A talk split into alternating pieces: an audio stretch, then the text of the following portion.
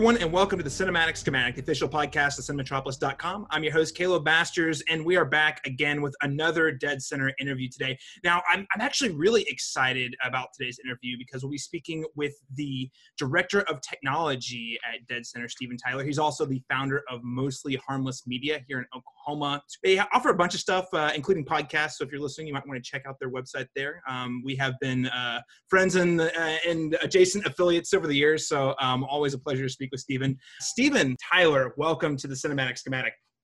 Thanks for having me here. So, Stephen, just for listeners out there, I want to start by really understanding exactly what is the the normal quote unquote role of director of technology play in a film festival. Uh, yeah, at least for Dead Center, what my what my role kind of started as was helping take the pass system online to something digital that could be tracked, that could be scanned, that could do some more. And that's how I kind of started with Dead Center about it's probably five years ago. We started on that six years ago. Um, and ultimately, once we kind of did that, they saw I had other abilities um, and I had other interests to continue help promoting the festival and help making sure it executed well every year. So that ultimately grew to this director of technology position which in the normal landscape of a film festival, I'm overseeing things like making sure that same pass system that we we implemented is is online and running, and everybody's buying their passes, and scanners are working at events, and those sorts of things. Uh, but I think the real important part for me with the technology piece of Dead Center is making sure the films are received and delivered to their proper places and proper times. Whether that's um, you know thumb drives being sent to the library for a kid showcase, or you know um, encrypted DCP drives coming from major studios going to Harkins and being ingested and tested and all that stuff. Um, it's quite a lot when you think about Dead Center averaging over 100 films every year actually being screened. So that is a lot of files coming and going. It's a lot of schedule coordination. It's a lot of different destinations that all those things go to, and they all have different formats and requirements. So it's it's a big balancing act of that. Um, and th- those were kind of the two main areas. It really came to festival operations um, was more of the technology stuff, and then as I really solidified a couple years ago as a sort of recurring staff member, um, I kind of stay on throughout the year just to help Dead Center with its year-round programming. Uh, and then probably about two years ago, the real big thing that was added to my plate was um, I started to be involved with the Tech Center, which is where we hosted our virtual cinema, uh, not to be confused with our virtual festival this year um, virtual has a whole new meaning to that word now but that was where we not only partnered with local technology companies um, that were related to film in some way whether they were boeing using drones to film things or film to train or vr to do new trainings or whether it was like a local um, I, for the life of me i cannot remember the name of it now. I'm in the middle of festival brain so you have to forgive me uh, but you know, last year we had a group of kids who developed this application that was augmented reality through a wristband. I think it's called Wrist World. I could be getting that wrong, and that's horrible, but I'm forgetting. But um, and so then I started really doing virtual reality and you know extended reality stuff where we were going to South by and finding those films and getting submissions ourselves and entering that realm. So normally my technology scope is very much about presenting the content to people. Um, just in the physical world, or in that case, the virtual reality world, which was still very physical, bringing people into 21C where we would do that, having headsets ready and prepared, and having these, you know, experiences ready. Um, so I kind of had a, a, pretty wide swath of oversight on anything that basically plugged in and turned on. Like at some point or not, I would get a text during the festival of like, "Hey, my laptop won't charge." To, you know, "Hey, the big premiere screening Friday night at Harkins is messed up. We need you to run over here." So so it sounds like uh, you're really a jack of all trades in tech, uh, and, and, in a lot of ways, uh, extremely integral to the success of making sure all these films played. Now, one thing you mentioned there was making sure the films and the content are where they need to be. Which again, mm-hmm. physical location. You're talking about the DCPs and like these thumb drives, but this year everything's gone virtual. So, can you talk with me a little about how your process has differed this year? Yeah, it it differed somewhat, but ultimately not so much, except that um, most of my job I could do this year from within one building. As long as I had access to the internet and had power, um, I could do my job. But we were lucky enough, so it's kind of funny. We come full circle to the platform we adopted ultimately for our pass sales. The thing that I first came to the festival to kind of help with uh, was this platform called Eventive. uh, they were very young when we adopted them. I think we were maybe their second or third film festival. Uh, it's a father son team who, once again, Festival Brand. I cannot remember. They used to run a film festival up north. Um, for life of me, I can't remember the name of it.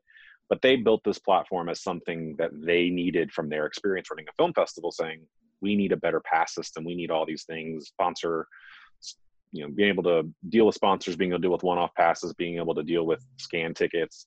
So when when the very early stages of the conversation about the festival going virtual this year started to happening, we got an email from Eventive saying, "Hey, we have a solution for this," and we were kind of like, "Oh, we just like started to think about it." And so it's pretty amazing. Eventive partnered with another company called CineSend. And what's interestingly enough, CineSend was a company I was looking at for a new delivery system for filmmakers to send us files for the normal festival. Uh, so they partnered together and launched this virtual festival platform. So immediately we had our pass and sales and ticketing system directly integrated with a film delivery uh, system that was MPAA certified and approved encryption and all these all these things we weren't thinking about asking or being asked uh, when we started to think about virtual festival. They basically just popped in our email and said, "Hey, we have the solution already." So um, what's changed is that it's really just all been about making sure films are being sent in, making sure they're in the right places. Uh, we did a couple of small outdoor public events that we could do in large spaces that were, um, di- you know, socially distanced properly. Um, so we still did a little tease of the dead center normalcy. Uh, so not a lot changed, except like I said, I can do all of this. We decided to headquarter at Tower Theatre um, because I had systems here and I have you know fiber optic internet here and i have all these things that really mattered for us executing a, a proper virtual festival so really instead of running around downtown oklahoma city like crazy in the 99 degree heat i was able to run around the air conditioned hallways of tower theatre uh, just bounce between rooms and make sure things were going off on schedule. So it kind of felt the same to me for the most part in terms of like the sort of pacing and stress and like you know we still we were releasing things on time. Certain films had limited runs and limited show time so we still had those same elements of like you've got to get there. You've got to reserve your ticket. You've got to show up on time even if that means you're at your house on your couch you still had the same sort of like sense of urgency elements. So for for me it honestly feels very similar. Um, just i didn't i didn't sweat as much. In making this transition what would you say some of your biggest challenges were? Um I think the biggest challenges were just kind of understanding how we could take something like Dead Center because obviously Dead Center is about films and it's about curating an amazing selection of films. But Dead Center is also so much about the experience of like people getting together and like I said, those senses of urgency of like, oh my gosh, I only have one or two chances to see this film. I gotta get my ticket, I gotta go line up at Harkins or whatever. Um, I think that was the biggest thing I was curious about is how we were to like instill some of those true dead center elements into something that was entirely non-physical. Um, because everybody knows you, you almost come to dead center as much for the parties as you do the films. Um, but, but it was interesting to see how Lance and the rest of the team kind of shifted their way of thinking and just really ramped up the content that we were creating. Really, I mean, Dead Center's never really created a lot of content during the festival. It creates like a, a, a recap video and some daily updates and stuff like that. But really, that's a, a, maybe an hour's worth of like total edited product.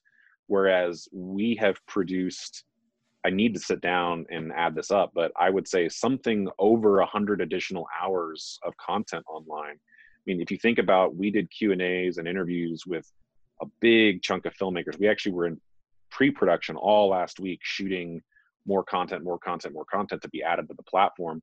So you still got those elements of like you go to the festival not only to experience a film maybe you'd never see before or maybe never see again, but you also have the opportunity to like hear that filmmaker speak or to maybe talk to that filmmaker at a party, uh, the distribution form. So that was really I think the challenge, and I didn't end up having to be the one ultimately to come up with the idea of how to solve that as much as I had to come up with the solution of how to execute the ideas they had.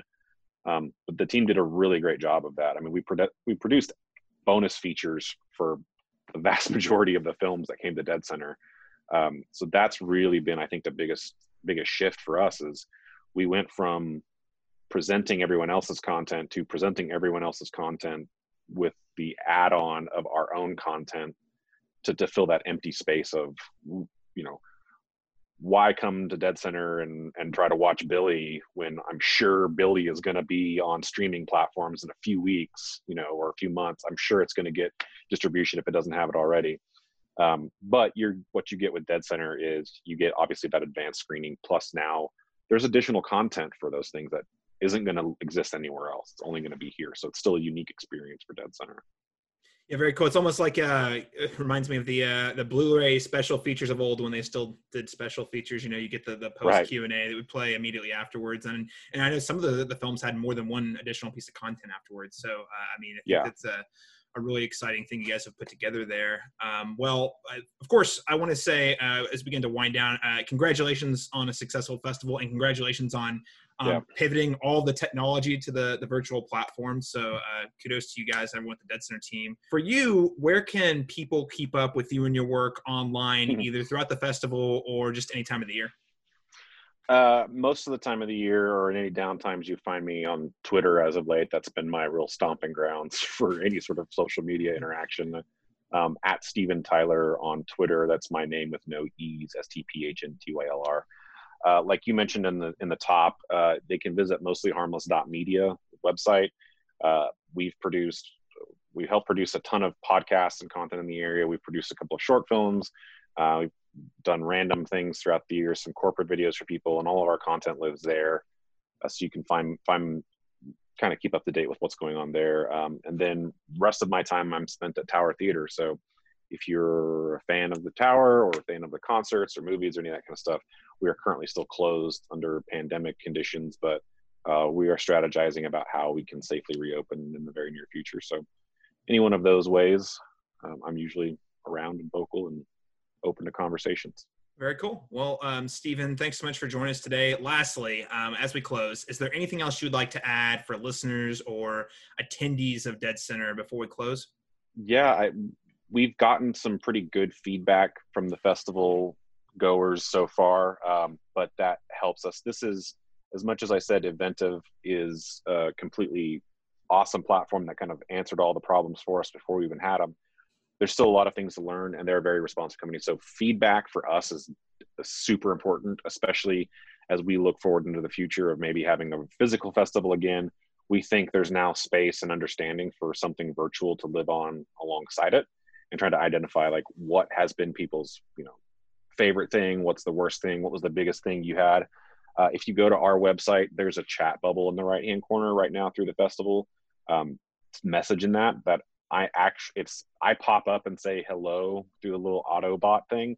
Uh, but if you respond to that, that does actually come straight to me. So if you're having an issue or you just have an idea or a frustration or feature request or something like that, we're totally open to those things because, like I said, we do see a future in this virtual space even when the physical festival resumes.